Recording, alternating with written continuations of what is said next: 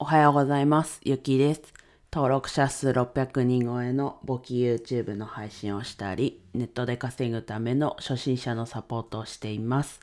はい。今日はですね、体力の衰えに向き合う。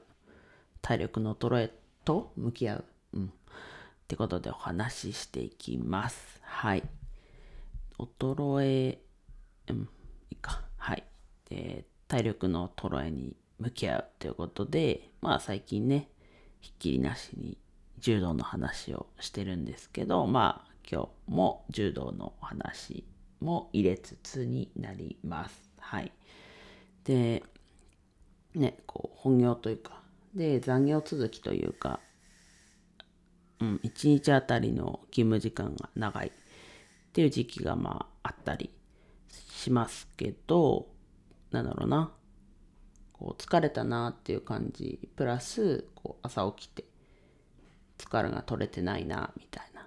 で、徐々にこう元気がなくなっていくみたいなところ。で、まあ、体力はね、だいぶ落ちたなと。まあ、1年半休職をして、っていう間でがっつり落ちたのかなと。まあその前からね、そんなに体力も、ね、社会人になってからあるなって感じ。うん、まあそれも徐々になのかな。で、でもやっぱりこう柔道を始めて、こうもっともっとこう体力のね、衰えを感じてる。ね、練習中に。で、やっぱね、こう、やりたいっていう気持ちはでもそれでも勝ってるって感じ。で、うん。なんだろう、疲れてはいるんだけど、やろうっていう。だから今ね、今日も昨日練習行って、起きて、なんだろうな、ちょっと目頭が痛いんですけど、まあ、なんだろうな。結局でもこう気持ちの持ちようだなと思うことと、あとはやっぱりこう体を動かすのは楽しいなと。